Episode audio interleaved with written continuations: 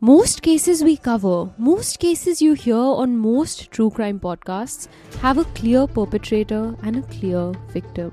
Yet sometimes one comes across a case that tilts that dynamic on its head. A case less about victims and perpetrators, but more about the limits of the human psyche and the human body.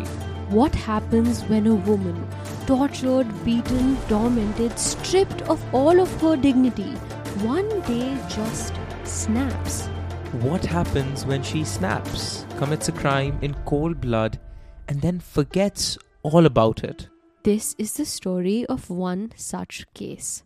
This is the story of the life and revenge of Dr. Chamari Liyanage.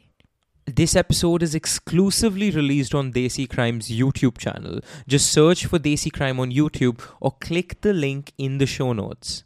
This episode is more than just an audio podcast. With a full team of video directors, editors, animators at Lost Debate, we are bringing you a whole new way to experience these stories. So go, hit the link, hit the like button, and hit subscribe. You know the drill. Until next time, Stay safe, stay crazy. stay desi.